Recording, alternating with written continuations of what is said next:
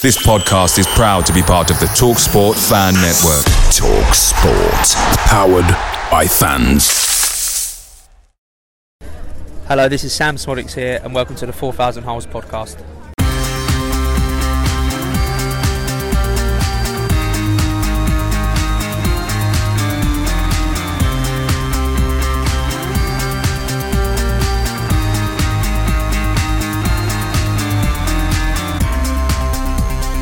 You are listening to the 4000 Holes podcast, brought to you by the people at brfcs.com and sponsored by the lovely people at The Terrace. Hello, and welcome to another edition of the 4000 Holes What Now podcast with me, Roger Whiteside, your host, joined in the studio this evening by regular guest Ian Herbert, Linz Lewis, Michael Taylor, and introducing a brand new January signing that got over the line, that got the paperwork through. I'd like to welcome former Lancashire Telegraph Rovers correspondent, Mr. Rich Sharpe. Rich, great to have you on the podcast. Thank you for having me. Hopefully, you will enjoy this evening's uh, debate and can add something to it. We're going to kick off with our usual three sections, as we always do here on the What Now podcast. Uh, 10 minutes each section uh, on roughly the topics of the day in and around Rovers. And Rich, I will come straight back to you with question one on this week's podcast, which is six games and a month into the reign of John Eustace. What is your early assessment of the new Rovers boss? And furthermore to that, what extent does the brand of football concern you? Now, when I wrote this question yesterday, of course, before the match, perhaps the jury was still out, but uh, after the fine performance against Newcastle, perhaps the Eustace era is off to a flyer. What What do you think, Rich? I guess the, the bigger question is: Are we counting the Stoke game as the uh, as the John Eustace era, or does Damien Johnson get that and David Lowe get that as their uh, as the one? Um, I wrote a piece on this about brand of football, and I, I certainly think it's it earns a manager, um, you know, a lot more patience from supporters if the brand of football that they're seeing is is one that they they enjoy. But equally, what enjoyment you get out of football is can be quite individual. Some people just just want to win, um, and any football that that gets that is is what is what they're after. Um, and I think as Rovers fans, we've been through many phases with many different managers. We've tried many different ways. And I always think back to Tony Mowbray when they, they, they finished 15th uh, in 2020 21. And he set out at the start of the season where he said the teams who are at the top end of the championship, more than more often than not, are teams who have in excess of 60% possession. And Rovers broke the norm where, where they did that and had the second most shots in the division and still finished 15th. So it feels like we've we've tried everything. And equally, I think the brand of football at the best under Jon Dahl Tomasson, I thought was some of the best football that I've seen um, a Rovers side produce. But equally, the, the, side they've got now just does feel a bit of a a mishmash of players from different philosophies put together quite quickly. So I think it'd be hard to judge Eustace based on you know against Tomasson's football because the, the players that he's got now are very different to, to the ones that Jon had available. To me, it's a big thing that I go to football because I want to enjoy watching the team. But equally, if it's coming down to results, I think anything that gets that would be um, would be deemed, you know, to to be the right way to go about it. So I think in time that that'll probably be the, the big thing. And certainly, you saw the reaction after the Birmingham game uh, a lot of people came hard on the on the brand of football. And I, like I said, I, I do think that if you played the right way and entertain it, does get you a bit more patience. But equally, equally managers are judged on results, so that'll be always what they prioritise. Absolutely. Uh, Michael, I'll come to you next on this one. You've been a Rovers fan for many years, seen many iterations of managers and football and philosophies come and go. Uh, sort of John Eustace, first six games in, first month into the job. Are you confident he's the man to take the club forward? I think he is. He, well, he is the man to take the club forward. There aren't any other alternatives. Um, I was probably on the fence about this, if I'm honest with you, Roger, before last night. But I thought last night's performance, I thought the players played for him. Mm-hmm. He gave it absolutely everything from like one to eleven, right the way through the pitch. The loan signings, which obviously he had nothing to do with, but he knew what they were all capable of. I think they're a team that are playing to their own strengths. Um, I was fortunate enough last season to be working in the club and speaking to lots of the players after the game, usually when they'd be presented with the Player of the Match award in the lounge. And I remember saying to Joe Rankin Costello, How do you like this playing out from the back? Because I tell you what, the fans don't like it. It makes them edgy. And he said, You know, if you're a modern footballer, that's the way you've got to play. You're thinking about your career in the next 10 years. You know, if you're going to get signed up by a Premier League team, it's like, Have you played this sort of possession football? Coming back to Rich's point about, you know, keep keeping it in possession and, and playing it out from the back. But I think they really genuinely struggled with it. And it seemed like the shackles were off when we played Stoke City. I don't know if John Eustace said. I, th- I, thought that was the players playing the way they wanted to play against Stoke, and I think we were fortunate that they were a very poor opposition. In fact, as as, as bad a team as I've seen it in Park um, against us in uh, many a year. But the players, you know, they went at it with uh, with the way they wanted to play. I thought really uh, noticeably, first clearance from from Aynsley Pears with a massive hoof up front. You know, there's no this tapping it to Dom Hyam and tapping it back again. Do you think? I mean, again, you're a proud Lancastrian, and I know you've spoken a lot about community feeling as football clubs and and the the wider fan base being the heartbeat of a football club. Do you buy into the notion that sort of going around the stands and on social media that perhaps John Eustace and his style of football is more in keeping with the town of Blackburn itself in terms of that hard working, more labore than arte, if you will. But that sort of the fans can get behind a hard working team. I was going to ask this. I know Linz obviously is not from from Blackburn, but huge Rovers fan. But if you're from Blackburn, it, you know you're proud to be seeing players as uh, Eustace quotes every week, sweating blood, which I must admit is the only problem I have with Eustace so far with uh, that term. But do you think that that's true that Rovers fans want to see a team that sort of reflects the town and reflects the sort of working class roots of the town? Well, I think so. I don't know. Lid's got far more matches than I do, and he's far more in touch with the core super fan base than I am. So maybe the best have her take on this one. Well, maybe Linz. I mean, I know um, Nottingham perhaps uh, might say the same f- for themselves there in terms of uh, whether Forest think, whether it's a northwest thing, whether it's a Lancastrian thing or not. But uh, have you heard that that spoken on the terraces or on your various trips around? I mean, just to be clear, I'm not a super fan. I wasn't invited to the super fan meeting, so I'm definitely not a super fan. I don't think it's something unique to the Northwest. I think anyone that's paying the money we're paying and traveling the miles we are traveling want to be able to identify with the team on the pitch. And I agree that under JDT we saw some amazing football, but let's make that narrative very clear that we also saw some utter dross um, and we saw some terrible performances. And towards the end, we had a man who spoke with such disdain around the people who ultimately are the ones who have to keep us up.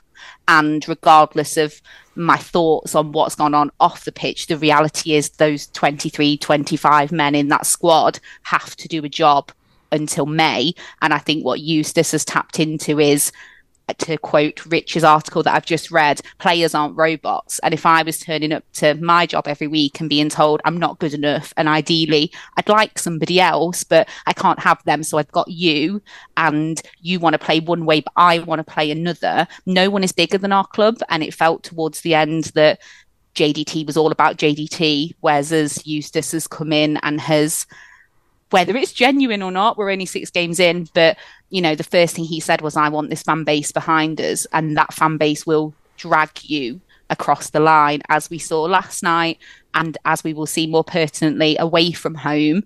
If you get the core on the side, you've got a chance, and JDT had lost most of those towards the end for me you buy into? I mean, obviously, we read a lot of his articles, um, some of the press conferences that he does on Thursdays. He is very pro the fan movement, isn't he, Linz? In terms of he's very encouraging to the fans and talking about a team, a family, a squad. It starts in the players, but it's on the pitch, on the stands. Do you think it's a bit a bit twee, perhaps a bit sort of saccharine. Couldn't uh, care less. If he gets me 50 points and he keeps us up, I'm not bothered in any way, shape, or form if it's real or not.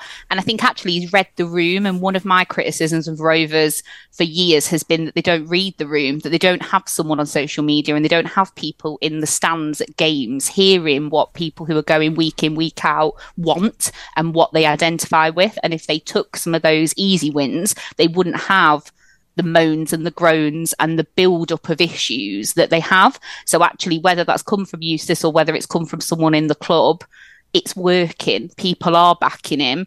And ultimately, it's a results based business. I don't care about a brand of football. I don't know what our brand of football is meant to be. What I know is this club doesn't survive if it gets relegated. And that's all I'm bothered about. So if it's three 1 0 wins that keep us up, fine. We regroup in the summer for whatever drama is coming along next because, you know, we know it's coming. Yeah, Absolutely. what matters is what works, as they used to say in politics.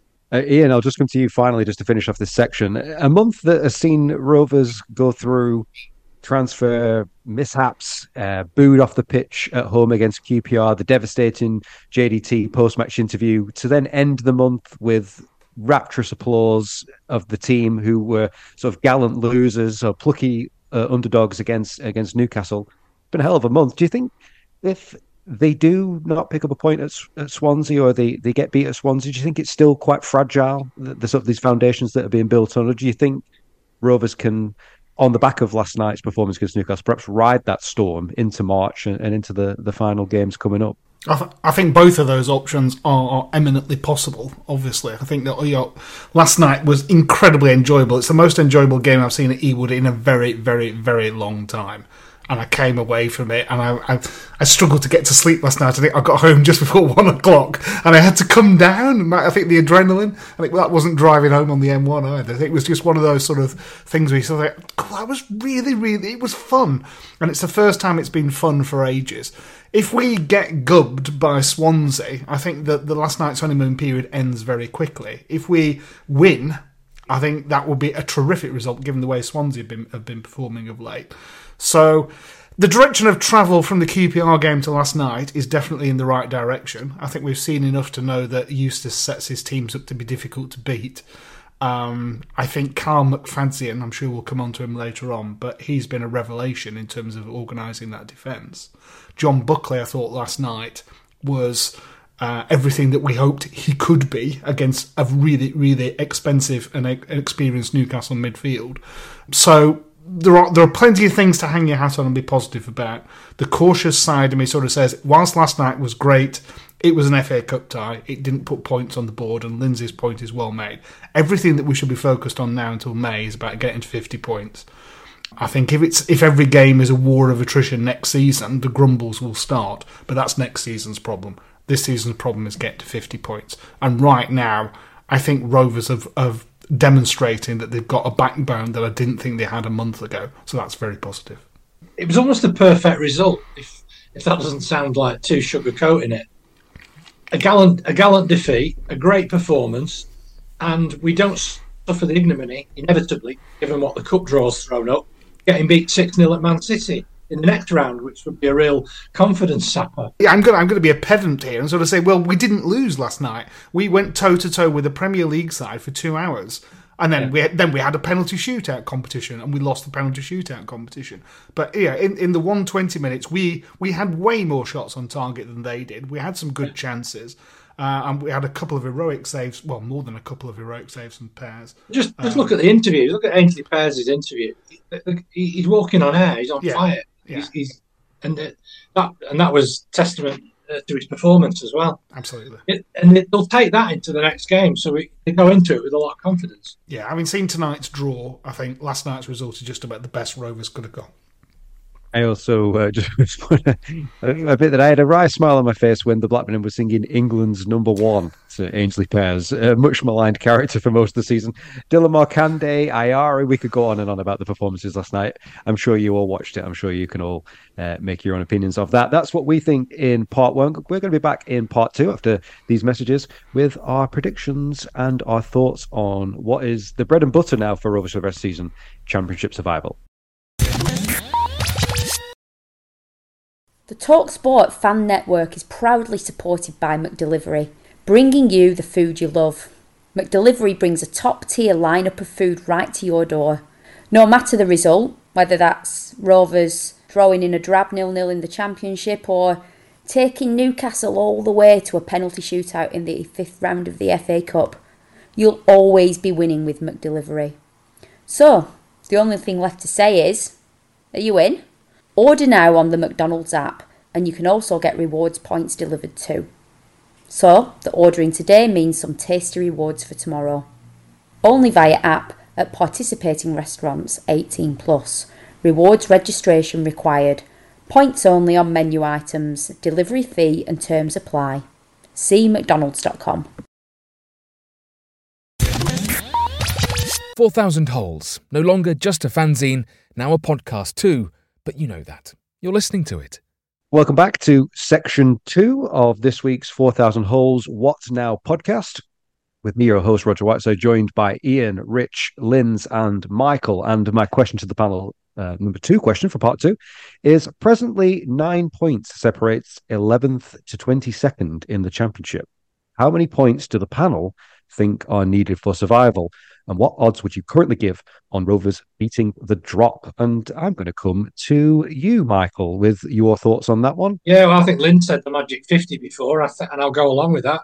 I think 50 points will do us. I think Rotherham are dead and buried. I think Stoke are in free fall. Um, Sheffield Wednesday look like they might be threatening to put a bit of a run together, but I can't see any anyone getting. Uh, I think 50 points will see us right. So that's 11 more points for Rovers. So what? Three wins, two draws. Uh, Linz, you uh, you mentioned 50 points. Obviously, uh, Michael's doubled down on that. Still 50. Still sticking at 50 for your prediction there. I mean, only because that's like the magic number. Um, if you'd asked me this question last month, I'd have said we were dead and buried. To be honest, I've been saying we're relegation fodder since end of November, maybe. Um, I wasn't seeing a great deal on the pitch that gave me much confidence that we would start gathering points. Um, on the last pod that I was on, I sort of nailed my colours to the mast that it was time for JDT to go. Um, and that's not because I don't like him. And, you know, he looked fabulous on his pictures for the Sweden job. Wasn't it lovely to see him looking well again? Because we'd aged him about 30 years. But I just didn't see where the next point was coming from while he remained in charge. Whereas now I'm hopeful that Eustace can get the best out of what we've got. And I think it's really important to remember it is a squad with quality. They showed that last night. Um, I don't think it's a lack of quality necessarily. I think it's a lack of not playing to their strengths. And I think some of their heads had gone, to be honest. Like, and that's not me being in the know. I have no idea if that's accurate or not. But watching them week in, week out and seeing the body language, they they look a different group now. So I'm hopeful they can make it over the line. Um, I said at the start of the season I'd have took a top 12 finish and a cup run. They've given us a cup run between them, 15th or so, and I'd, I'd be delighted. Rich, you uh, can come up with the journalistic angle on this one. Rovers obviously famously went down with 51 points in 2016 17, the, a minus 12 goal difference. Nottingham Forest survived with a minus 10 goal difference on the same number of points. Uh, what are your thoughts going into the, the final run in the final sort of half dozen, uh, oh, sorry, dozen games to go in the championship? No, um, I don't. Um, I think the the saving grace for Rovers is the amount of teams that are in it. I think there'd be a lot more concerned if you were fourth bottom and the points different difference was as it is. So Stoke, the way they're trending, are on for forty seven. If they carry on at the points per game that they've got at the minute, which means eight points from twelve for Rovers, and they've got nine from the last twelve, which you think how bad the form has been. So I think it'd have to be a collapse to a significantly greater scale than the playoff drop off that we've seen in the last two seasons um, if they were to get there.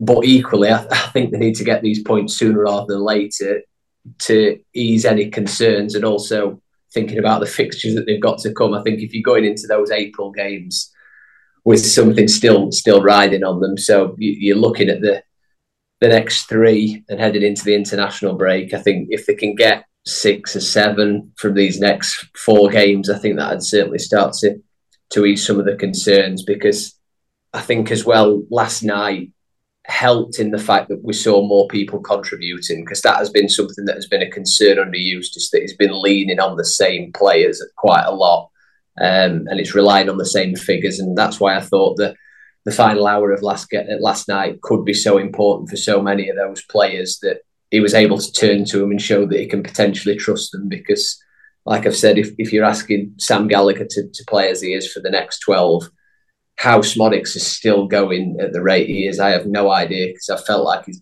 he's been injured in half the last month's games. So yeah, need to get him on the board as soon as possible. I've not really got any concerns about getting dragged into. I'm looking at the points that teams who finished would have stayed up with, and it tends to be 45 is normally enough. Whether because Stoke are trending at more than a point a game, it might be a bit higher. But no, I, I certainly think it'll not take much more for, for him to get over the line. But I would like to see him do it sooner rather than later. Yeah, I know. Uh, 2012-13 was another year, which was yeah, uh, that was, high, 50, 55 points. Yeah, 55. Um, yeah, 50, 52 Rovers would have needed that season. They went down because of the goal difference. Again, the goal difference isn't disastrous at the minute. Again, oh, hopefully we're not relying on goal difference as we did last year because uh, that came to bite us then. No, I suppose looking at it from sort of the the classic BRFCS optimistic, pessimistic threads that are on the forums there, that uh, your your big home matches that you would sort of circle out as being the two tough ones, being Ipswich and Southampton. Although again, Eustace can probably turn around and say, well, you gave Newcastle a game, so you should be able to give them a game. Leeds away looks very tough on paper, but you never know. And again, they're going to lose at least one of the remaining games, so why not at Leeds away? And then, of course, the big one at the end of the season, Leicester away, which hopefully they might be up by then. I know that can work both ways, but um, I remember going to Brentford, obviously, on that last game of the season and, and, getting a decent result where Brentford had already had their fate sealed. But you do really feel, don't you, this next three games is going to be crucial. Millwall and Port, yeah. uh, Plymouth, sorry, at so, home. Uh, going to be two of the big ones. Ian, any fixtures there from the sort of remaining running that sort of scream out at you of uh, potential banana skins or uh, we could be safe by? Yeah, I was looking for the three wins that you were talking to just a second ago, and I think two of them come in the next two home games. Yeah. So Millwall and Plymouth. So let, let, us play scenario A, which is optimistic. We go to Swansea, we get a point. We beat Millwall, we beat Plymouth. Uh, I think then we're looking in a very, very healthy situation. We've still got Wednesday to play at home. So those are the games that I'm looking for. There's always a chance of nicking some points at the likes of Sunderland away, Bristol City away, I would think. Uh, Leicester away at the end of the season, I think they'll be celebrating with a trophy, so I'm not, not counting on anything there. Leeds away on current form, nah, that's not going to happen, is it? Let, let, us be sensible about that. So the next three games are absolutely crucial. Yeah. So last night was a great dress rehearsal for playing under pressure. Uh, and I know Championship football isn't like playing a Premier League team. You don't get the time on the ball necessarily that Newcastle gave us last last night. And Newcastle didn't attack us to our greatest weaknesses. I was expecting lots of diagonal balls for Anthony Gordon to run onto and poor old Kyle McFadzean to be blowing uh, after about 10 minutes. And they didn't do that. I think some of the Championship sides will know us better than Newcastle and will will aim to exploit the weaknesses. So the next three games, absolutely crucial. Those are the ones. We'll have one daft result where we'll beat somebody totally unexpectedly before the end of the season, and that should be enough. But if we don't get the points in the next three games, I think then we start to we start to sweat. Just to put the frighteners up, you, they've only beaten two of those teams. They've got six points for those teams they've got left to play. So they beat Millwall and beat Middlesbrough, and they've lost to the rest in the the reverse fixtures. So that just, that just shows the task that they've uh, they've got at hand yeah, we categorically should not be complacent because we, have had yeah get the teams at the bottom. Um, you know, we've just struggled to beat them, haven't we? So we shouldn't look and sort of say, "Well, they're, down at the bottom." Yeah, but so are we. So let's not be complacent. But that that's where I see the potential saving graces. Yeah, I think we're all in agreement there that it's still within our control, within our hands, and uh, they've got to act on that. So that's our thoughts. So, obviously, you can let us know what you think over on the forums. We're going to be back in part three for our roundup of February Player of the Month with uh, resident Stato Ian Herbert and more from the panel, including uh, some Venky's chat and talk of some of the new signings. And we've mentioned him already before on the podcast. A certain Mr. McFadzean, who I'm going to admit this on the podcast, is fast becoming my favourite player. More to come after this. Away days are great, but there's nothing quite like seeing Sammy Szmodics get the winner at Ewood Park. The same goes for McDonald's. Maximize your home ground advantage with McDelivery. Are you in? Order now on the McDonald's app at participating restaurants 18 plus, serving times, delivery fee, and terms apply cmcdonalds.com. 4,000 Holes in Blackburn, Lancashire. It's from a Beatles song. Give it a listen. Welcome back to section three of the 4,000 Holes podcast, the What Now show with me, Roger, joined in the studio this week by Linz, Michael, Rich, and Ian. And I'm going to come straight to you, Ian, to talk us through February's player of the month. Plenty of games, plenty of totals, plenty of averages there on the Excel spreadsheet in front of you. Take it away. Yeah, my Excel spreadsheet is going further to the right with each passing month, as you'd expect. But yes, you say, very busy month uh, uh, in February. And it's thrown out a new winner for our Player of the Month. I think anybody who's watched Rovers since the January window closed and we all sort of said, "What on earth are we doing signing a 36, nearly 37 year old? Well, he's 37 now, uh, centre back. What on earth?" Well, Cal McFadzean, come on down. Congratulations, because you are the BRFCS Player of the Month for February, supported by Rovers Trust. I think well deserved thoroughly consistent across the board in, in all of the games that that he's played so far. Uh, and I think he, he, was taken off as a as a sort of like a mercy a mercy substitution last night against Newcastle. But until he was taken off, I thought he was flawless.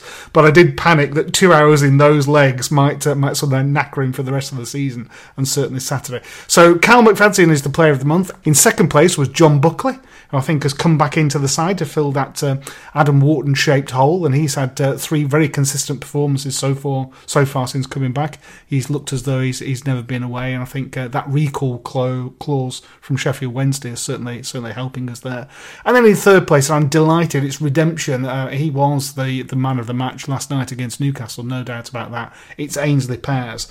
So, having come back from injury, got his place back, and uh, is slowly but surely starting to, to win the fans over. More displays like the one last night, and I think he'll become a, a firm favourite. So, well done to those three guys. So, I say, Cal McFadzean, Player of the Month for February. We have to have a little talk about Cal McFadzean just before we go on. I think so. I mean, not only how well he's played, but how well he's made Scott Wharton and Dom Hyam, who's look pretty shaky this season. Linz, I'm going to come to you for this. Dom, you're you're a massive Dom Hyam fan. You're more confident with Dom at the back there with uh, Cal McFadzean? I mean, I'm basically family at this point, Roger. So you can't you can't ask me this. Mister and Mrs. Hyam are like my best friends, so um, I can't give a, an unbiased view of this, other than to say I know as a family they're delighted that Kyle has has joined, and that you know he was loved by the Coventry fans. Um, he's in Dom's spare room, and um, I think he has brought the best out of of them. And again, I suppose to go back to what we chatted about in the first part, was that something that was missing from both the team and the club? That bit of grit that bit of doing the the dirty work that you know perhaps isn't very flashy but matters.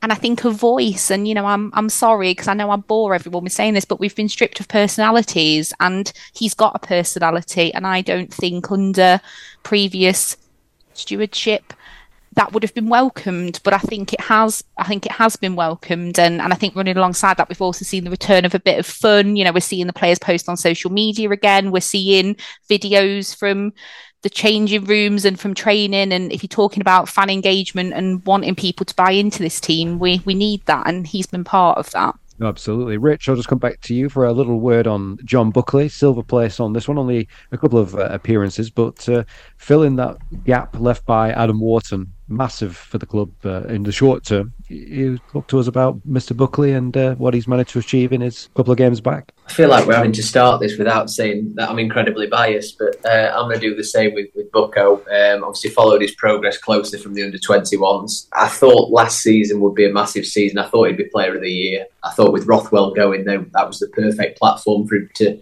to step into. Um, obviously, didn't quite happen for him. He's obviously had time away uh, at Sheffield Wednesday. But I just feel with Bucko, he needs to be tested. He needs that challenge. On his day, he'll admit he can be the best, one of the best midfielders in this division. We saw it against Sheffield United last season against Fleck Norwood and Sander Berge, where he was excellent. The Stoke away game was one of the best individual performances I've seen from a central midfielder. And I just thought last night was the perfect platform for him. It was Tronstad's not there. It's all on Buckley. He's playing against Guimaraes, Longstaff, Longstaff and he just plays on the edge with that real snarl. And when he gets the ball, he just looks like somebody who wants it. And I think with this team at the minute, there's not many who seem as comfortable with the ball at the, his feet.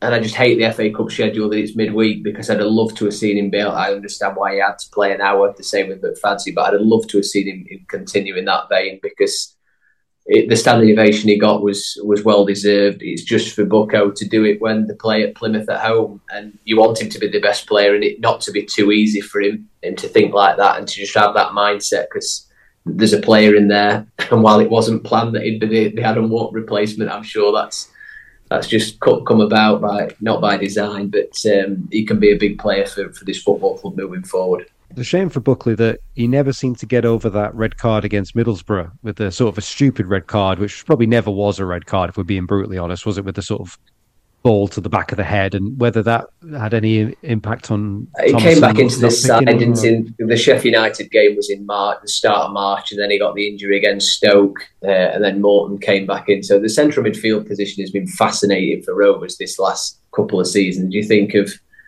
the amount of players that have had goes in there. There's been so much talk of Tyler Morton, Adam Wharton, Trav's had you know narrative around in Bucko the same. Uh, yeah, exactly. I can understand why you know Buckley wants to go at the start of the season to get games. Obviously, had the same with Travis in January, and it's going to be the pivotal thing in the summer again. Again, is central midfield that everybody's looking at to recruit. But yeah, hopefully he finds that he, he maybe he feels a main man, and this is his time to shine, and this will this will bring the best out of him. Yeah, and we'll keep this positive spin going for you, Michael. Just ending on the bronze placed member of the February Player of the Month, Aynsley Pears, England's number one proud favourite. He was darling these days after last night's performance. Yeah, even when Wahlstedt was playing quite well, um, there was there was still a doubt about him. I remember the uh, the, the Chris Sutton was commentate, co-commentating on the Sky game when we played Norwich away, and he was calling him Flappy and saying, "Now they need to be trying a few long shots. You know, catch this one out." You can tell the defenders aren't confident with him, and I'm thinking, "He's talking out here, out here, Chris." But I think it was proved right. It is all about confidence, isn't it, from the back? And it, know, it's great to see. It's it's always great to see a player give an interview after a great performance with an amazing smile on their face that they take that energy into the ne- next game. And that's what we saw last night after the game with the interview that Aynsley Pears gave.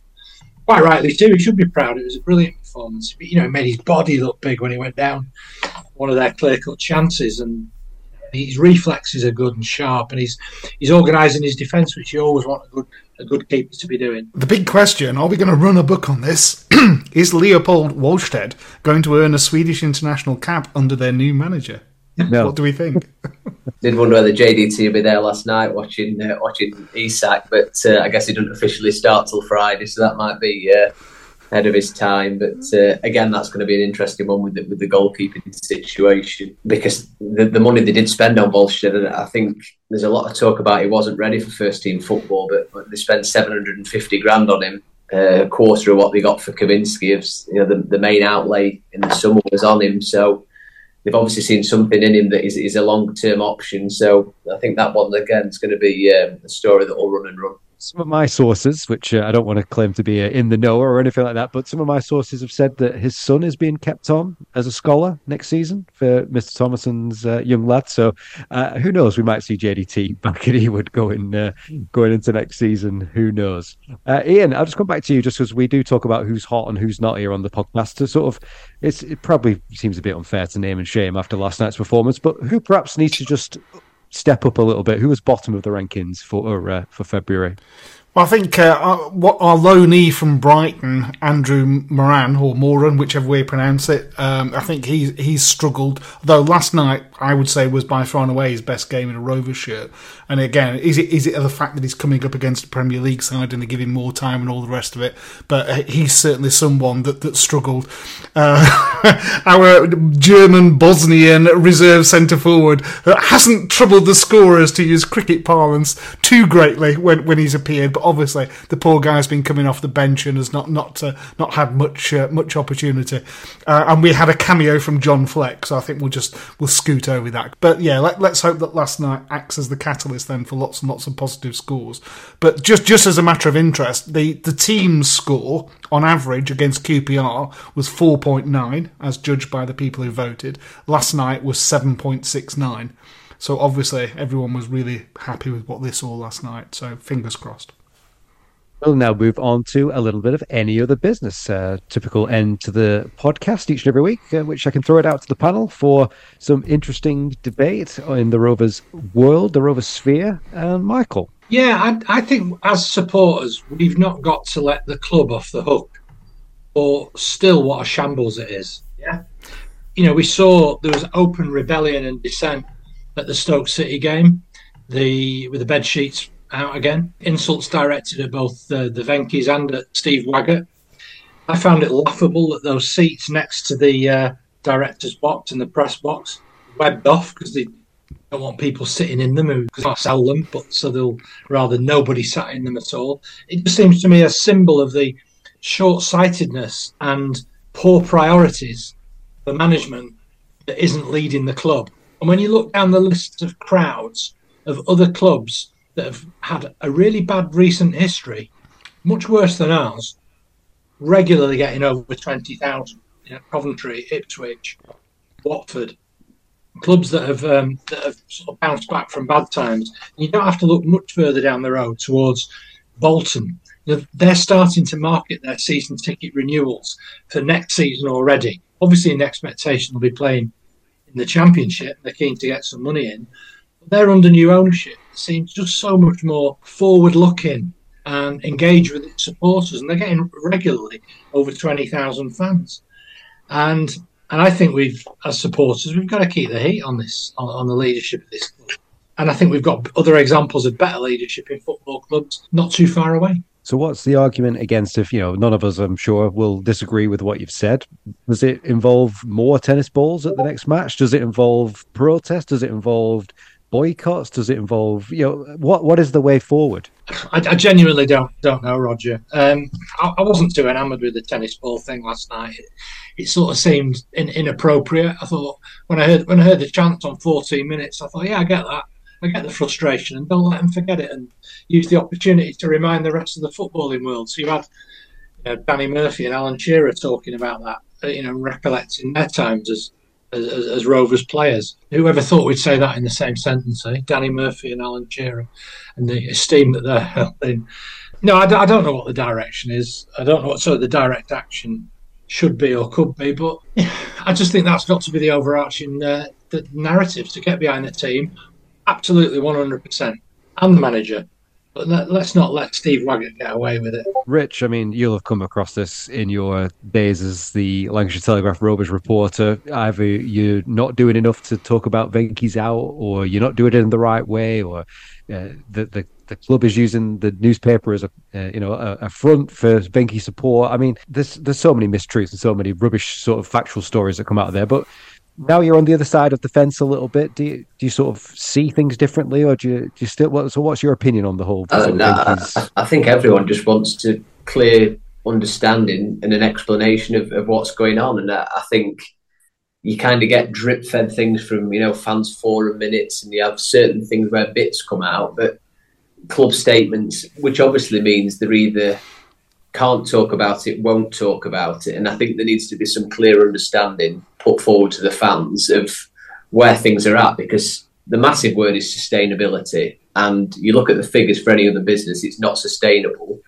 And it becomes more unsustainable by the fact you don't know when the next bit of money's going.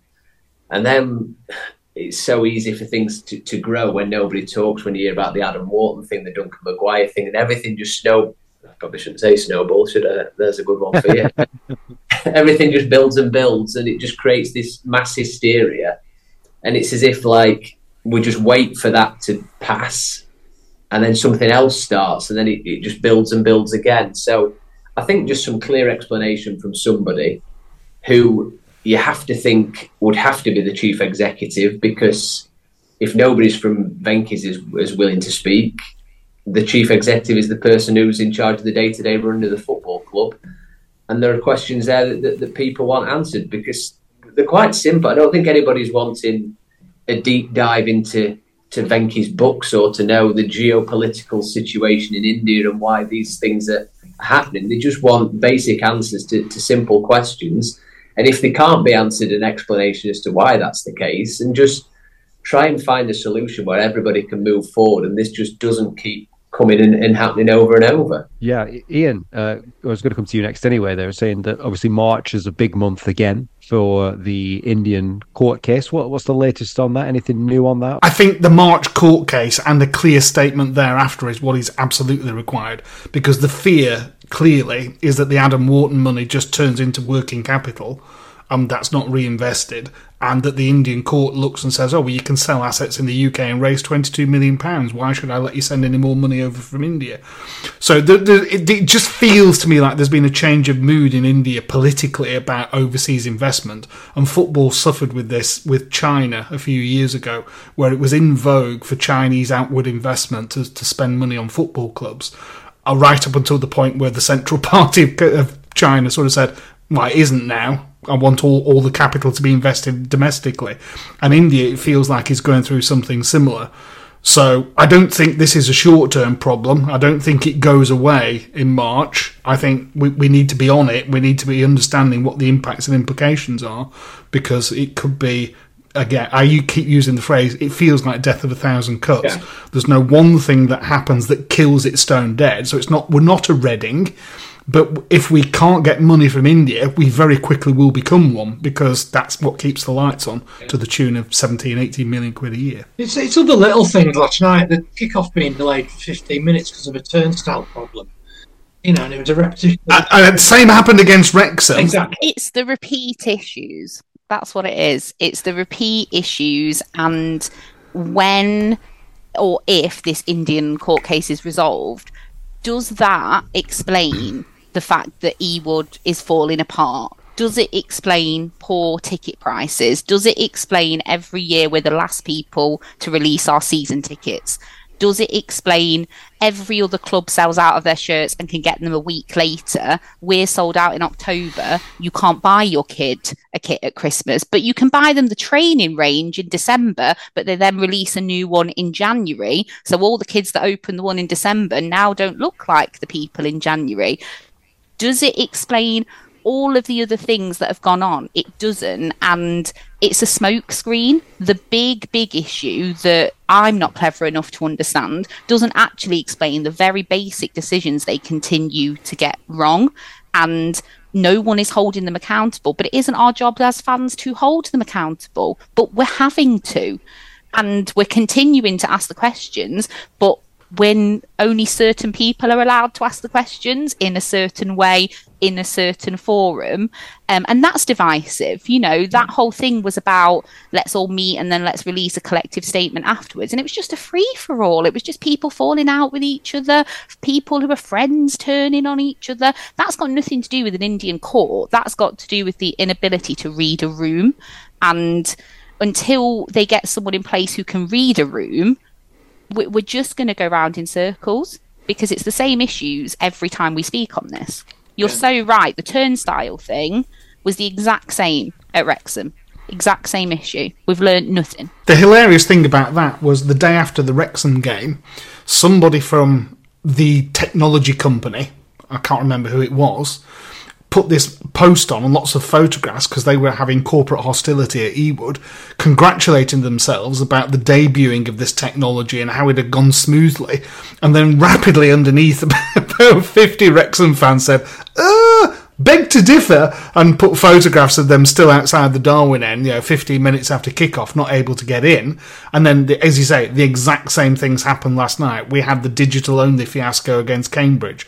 I'm a firm believer that culture starts at the top, and it's a culture of an organisation is set by the, the CEO who demands excellence, who provides support, who gives all the staff very clear direction about what is needed, how they're going to do it, and how he, he or she will help them to achieve those goals. Doesn't matter what industry you're in, that, that's best practice. And that's what I'm looking for at Rovers. I'm looking for everybody to be aligned and have line of sight and be really clear about what we're trying to do, how we're going to do it, and how we're going to take the fans on, on, along with us on that journey. And that's the bit that's missing.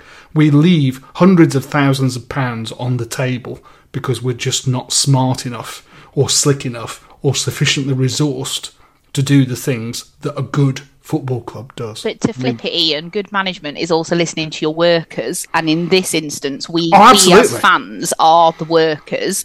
And, you know, we were so proud last night to open a new suite where you can eat a nine course dinner. I mean, I speak for me and my friends where we ain't bothered about a nine course dinner, but it would be nice if we could get a hot dog if we wanted one, or bring one of the kids to a game for a quid or a fiver.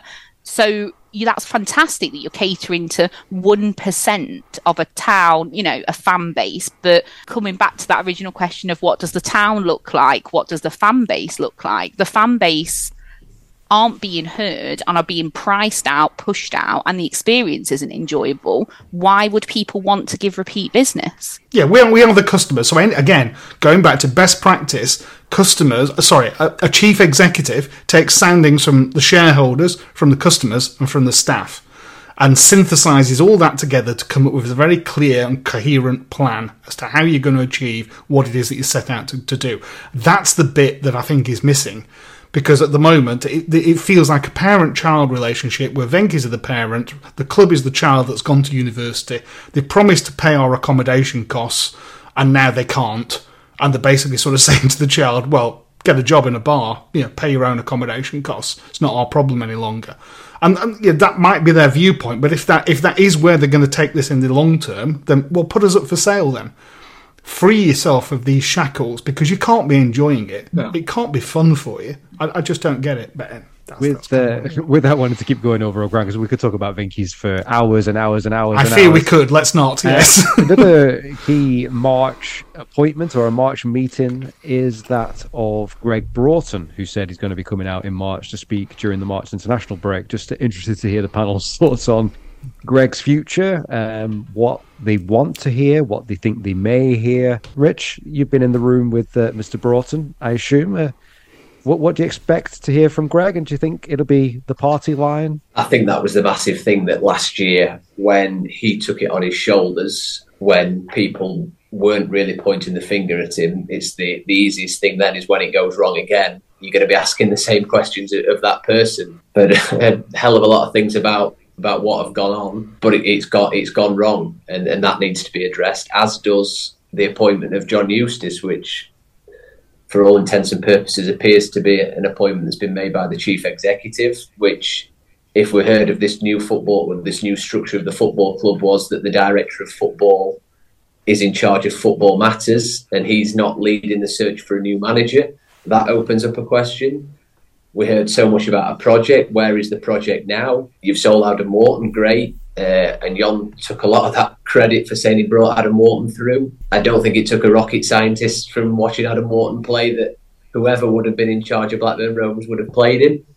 But now you've sold Adam Morton. Where's the next one? You've got the Ryan money, but equally that's then going to run out you're now playing a team that is made up of loanees and players on deals until the end of the season. So any form of sustainability and long term project seems to have gone out the window. So Gregg's going to have to, to, front up and answer these questions. It does look like he is staying, um, which I think there was uncertainty after everything that went on. Is he similar to JDT? If there's if he sees the project as not being the job that he was sold, does he then change his mind? So there's there's so many questions, but I, I think it's a difficult time to ask it because, like Linz was saying about the short term goal is to get to the end of the season, get enough points, and move on into the summer. But the mindset of where Gregg's at, Gregg doesn't look like that. He doesn't look at results. He looks beyond that. So it's how that tallies with with where the football club is at the minute. So it's going to be some tough questions to ask, and it's going to be illuminating what he says because we've heard nothing from Eustace about any project, anything beyond the season. It is all for him on getting to the end of the season and getting enough points, which seems such a mind shift. And it, it really is where Gregg fits into that jigsaw. Michael, any thoughts on uh, Gregg Broughton? Uh, I mean, should heads roll? We spoke about this on the last podcast. I don't know. I think Rich has Rich has really summed it up very well and, and, and showed, you know, full full exposition of his closeness to the situation much more than, than mine would be. I think I think you hit your nail on the head there, Rich, about the, the lack of a project anymore. You know, what is the point of, of, of a director of football when it is a hodgepodge of a team? And how much of it is about marketing the players that we've got, getting them game time and passing them off and getting decent money for them, selling them on in the way that they did with Adam Wharton? Because the shelf life of a quality player in a championship team before they move on to the to the Premier League now is ridiculously short. I mean, long gone are the days where Graeme Souness would play 140 games for Middlesbrough in the old second division. My age now, you know, Adam Wharton played what 50 games for Rovers, yeah, and of the season he, he was sat out. He was sat up in the stands with his injured brother Scott. But let's not forget last season he was out of favour. JDT kind of timed his run into the team. Well, that was going back to the brand, the brand of football chat at the start. That was equally buying into it. If you're going to sell players to Premier League clubs, you have to play Premier League football, and that that was again all part of it. Whereas if you played three central defenders and two holding midfielders, there's not really a chance for anybody to, to break through like that. And again, we're leaning on the academy again, which is the greatest asset to this football club from a from a football side of things. And you're again relying on that to to pull one out of the bag for you because you've sold the training ground, you've sold your crown jewel in Wharton. It's there's not there's not much left to sell. No, and I think the other interesting thing there is uh, like the Ashley Phillips incident is that you've got this Rory Finneran and uh, Igor Tyjon are the two names that are sort of spoken about, lauded about the training ground, uh, and yet Adam was a little bit different because of the family connection to Blackburn, because he was from Blackburn, because he was a Blackburn lad. I'm sure Adam had opportunities to go to other clubs when he was younger, and, and the, the family kept him at, at Ewood, kept him at Brockhall, kept that convenience in terms of did the club a favour in that sense, which, uh, say, Rory Finneran gets a, an interest from a, a, Man City or a Man United or an Arsenal when he's 17, he could leave for peanuts. So, yeah, the, the chances of even if Rory Finneran turns out to be as good as Denham Wharton is, to then go for 20 million age 20, or what is he, uh, Adam, 19, 20 when he left? Uh, sort of, yeah, they're very, very slim. So there you go. That's what we think. Would be very interested and very welcome to hear what you think. You could join us on the brfcs.com forums where there will be the usual threads you can get involved with. And also just another uh, promotion for Scott and the print edition of the 4000 Holes, which is still available, the 90 special, which I read cover to cover one uh, evening last week. A brilliant read, probably my favourite edition of 4000 Holes, which several of us on the podcast uh, on tonight's show and uh, in other guises I've contributed to. So yeah, well done to Scott and everyone else involved there. You can find him at the top of Kidder Street and Nuttall Street every match day, usually from about half two to three o'clock. So two pounds very well spent. So thanks from me, Roger, to the guests on this week's show, Ian, Rich, Linz, and Michael. We'll be back with another edition of the 4000 Holes podcast, the What Now show in March, where we'll be talking about survival and how Eustace is the best thing since sliced bread, and much, much more, I am sure. Oh, yeah, and the court case will go in our favour. Think positive, stay safe. The Rovers highlights are available on the iPlayer if you want to relive last night, by the way. So uh, enjoy. Until next time, from all of us, take care. See you later.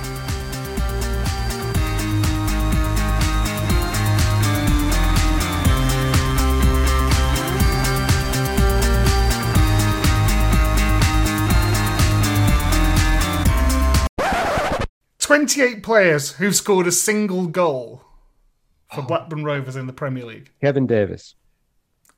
Correct. I don't even know any. Um, who else scored a single goal? Did Matteo score? I'm thinking like defenders who played like a few. Brad Friedel. Oh God. Brad Friedel, correct. Um, Defenders who scored in local derbies. Pascal Chimbonda. Correct. Franco Di Santo. Yes. Um, Though he's not a defender, but yes. so that's four. How many did Sinama Pongolle get? Correct. Uh, Jeff Kenna. Jeff Kenna. No, no. uh, sorry, no. Georgios Donis. He scored against Everton, didn't he? Didn't he get I think He two? got a couple, didn't he? Yeah. Yeah, yeah, he's not on the list. Um, Flame-haired Welshman of suspect temperament. Robbie Savage. You can't talk about the game if you've not played it. These bollocks, Well, Robbie. he scored. No, he scored in Europe, didn't he? Did he score in the Premier League? He scored one in the Premier League, Right. so yeah, he's correct. So you're going well so far. Uh, there are other defenders. Stefan Onshaw. Curtis. Yeah, he was in mainly in the Championship, wasn't he, Curtis? Honshaw, no. Centre back though, massive head. It was at Ewood last week. Oh, Hanley. Yeah, Did he One score? Oh, the Premier League at Manchester Ah, at United Old on New Trafford, Year's yeah. Day, was it? Yeah. Did, did um did, oh, who else scored that day? Was another like random name scored that day? Was it? Uh, oh no, it was Yakubu who scored two, didn't he? Um, who else would there be? I- Italian loanee Keith. Andrews. Baggio Marcolin. Both of those, yeah. Baggio and Marklin. Keith Andrews score one. He definitely scored. Uh, no, he's he not. must on have more than one. Slovakian or Slovenia, I can Oh, never remember. Left back. Gresko. Yeah. Vratislav Gresko. Wow, Vrati Glasgow. brilliant until we signed him. How many, Former Newcastle centre back. Zorab? Uh, Zurab's one. Aaron Peacock. Darren Peacock's one. Right, so you've got 1, 2, 3, 4, 5, 6, 7, 8, 9, 10, 11, 12. So you're nearly halfway there. Uh, N- Norwegian lone striker. Shares a surname with the Rovers legend. per Pedersen. Per Pedersen, or pedestrian, as the guy who sat next to me used to call him. The big signing after we won the league. Scored at Matty Bolton. Holmes. Holmes. Yep. Centre back. Went on to sign for Crystal Palace. Chris Coleman. No, he came from Oh Crystal right. Palace. yeah. Um, Barry Ferguson. I know he's not the answer to the question. How many? No, he, I think he got more than one. Did he take penalties? Came from came from Birmingham City, sold into Crystal Palace. Centre back. Oh, Dan. Scott Dann. Scott Damsdale. Ruptured testicle. What about one of the? Uh, yeah. Uh, He knackered Ossie Ardiles once. Douglas. Tony Dobson. No, he, when he was playing for the Stuart opposition. Dobson. Tony Dobson, is it? Uh, No, playing for Plymouth. Richard Dobson. Richard Jobson. Richard Dobson. Something Dobson. Richard Jobson's lead singer of the Skids. Something- played for Plymouth, signed for Rovers under Dalglish, but when he played for Plymouth, he knackered Ossie Ardiles. yeah, it was. Yeah, was it? Nicky Marker. Mickey Marker. Nicky Marker. Or Mickey Narker, as the mate of mine used to call him. We didn't have a player called Tony Dobson or Richard Dobson or something. We did, yeah. Yeah, To- Tony Dobson and Steve Livingstone were the first signings with the Walker money, and then Bobby Mimms. Um, this is a question you've asked me in the past, Rog. Um, he only scored one goal in the Premier League for Rovers, Oh, yeah. but scored loads. Well, scored a few in the Championship. Went on to managers. Um, Mark Hughes. Mark Hughes, of course. Um, scored a free kick against Norwich in the 7 2 on my wedding day. Gordon day. Cowans. Gordon Cowans. This is testing my memory now. I once saw him score away at Huddersfield, which I think is the last time I saw Rovers win at Huddersfield. Egil Ostenstad. Came in, yeah, came in Partex for Kev Davies. Um, Scottish international left back who went to Preston. Callum Davidson. Irish international midfielder who scored against Burnley once. Yes, Mark. McAteer. McAteer. Um, left back from Grimsby Town. Alan Wright. From Grimsby. Alan Wright was from Blackpool.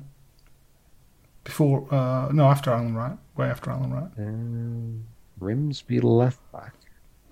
He was in England under 21.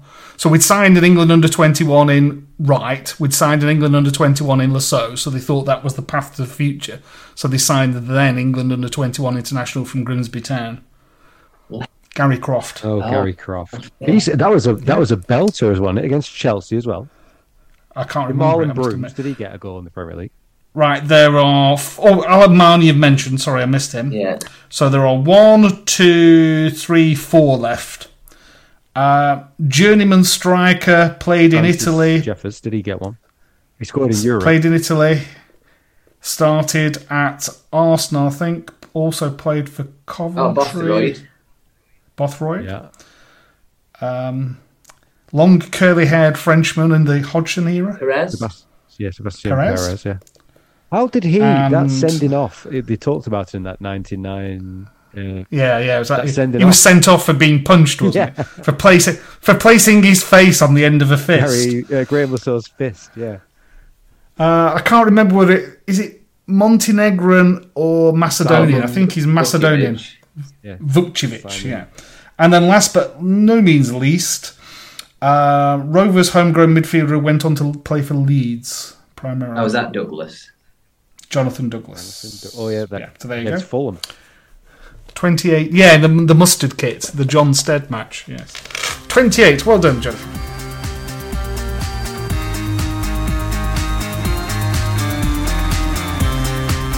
I paid twenty pounds to get in last night. Thank you. Did Did you see people like people genuinely leaving, thinking it, the game was done after ninety minutes? Yeah, you might have gone knowing. I remember a full members cup match at Huddersfield in the in the year we won it, uh, and I, I was working in Manchester at the time. I thought, "I'll sod it, I'll go to this." I just drove straight over from work, and at full time, one all, and I like zip my coat up, put my clothes in my pocket, walking out. Couldn't understand why nobody else was leaving. I was like, what, what, what's going on here? It's extra time there. It's oh bloody hell! I never realised that. And we, uh, yeah. So I, I, have been caught out similarly, but no, I think last night was. Uh, I think it was maybe.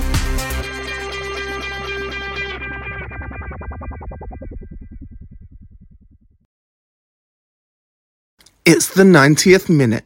All your mates around. You've got your McNugget share boxes ready to go. Your mate's already got booked for double dipping, and you steal the last nugget, snatching all three points. Perfect. Order McDelivery now on the McDonald's app. You in? At participating restaurants, 18 plus. Serving times, delivery fee, and terms apply. See McDonald's.com. This podcast is proud to be part of the TalkSport Fan Network. TalkSport, powered by fans.